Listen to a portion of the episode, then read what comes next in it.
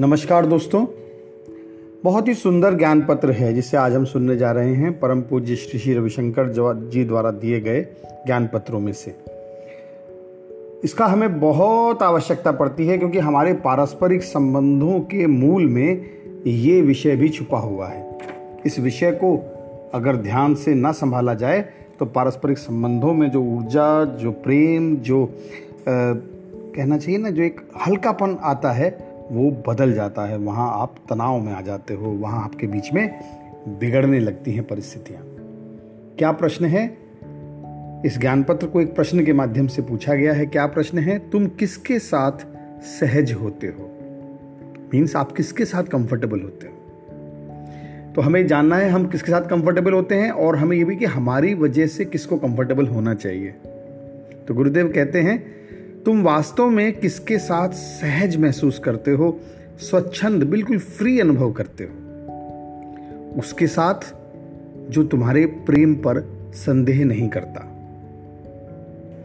जो बिल्कुल बिना किसी शक के ये विश्वास करता है कि तुम उसको प्यार करते हो।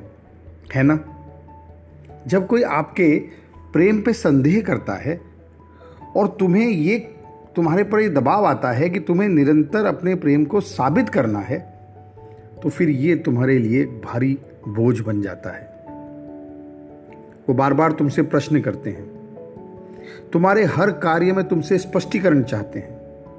भाई, जो भी तुम करते हो या तुम्हारे माध्यम से होता है, उसकी बार बार व्याख्या देना संभव नहीं है। आप कैसे समझा सकते हो कि ये ऐसे क्यों किया, ये ऐसे क्यों किया, ये ऐसे क्यों किया? अगर उसकी व्याख्या देनी पड़े जो भी आप दिन भर करते हो तो ये एक मानसिक बोझ हो जाता है। और हमारा जो स्वभाव है, वो बोझ रखने वाला नहीं है। हमें बोझ हटाने का स्वभाव है, क्योंकि हमें आराम नहीं मिलता उससे, चैन नहीं महसूस होता। जब तुम किसी से किसी काम का कारण जानना चाहते हो, ऐसा क्यों किया, ऐसा क्यों किया तो इसका मतलब है कि तुम खुद के लिए ये कहना चाह रहे हो उस व्यक्ति को कि तुमने मेरे साथ जस्टिस नहीं किया। तुमने मेरे साथ ठीक नहीं किया। मुझे न्याय चाहिए तुमसे। और जब हम किसी से ये उसके ऊपर लागू करते हैं कि मुझे तुमसे जस्टिस नहीं मिला है तो हम उससे एक दूरी पैदा कर लेते हैं। जबकि हमारे संबंध का उद्देश्य क्या है? समीप आना।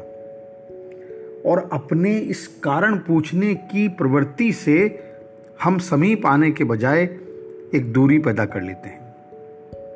गुरुदेव बताते हैं, तुम सदा साक्षी हो।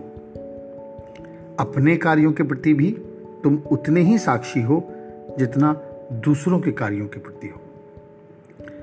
जब लोग तुमसे तुम्हारे कार्यों का स्पष्टीकरण मांगते हैं तो वो खुद भी कर्ता भाव से बोल रहे हैं और कर्तापन को तुम पर थोप भी रहे हैं। ऐसी कंडीशंस में, ऐसी परिस्थितियों में बेचैनी होती है। तो ना तो स्पष्टीकरण मांगो और ना ही दो।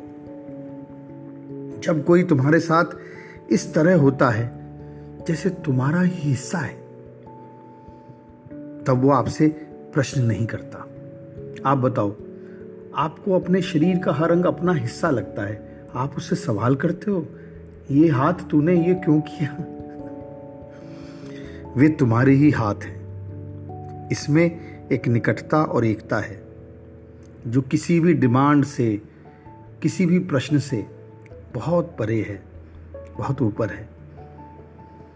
तो जीवन में जिसके साथ भी आप सहज रहना चाहते हो या जिसे अपने साथ सहज रखना चाहते हो, उससे स्पष्टीकरण ना मांगो, उसके प्रेम पर संदेह ना करो।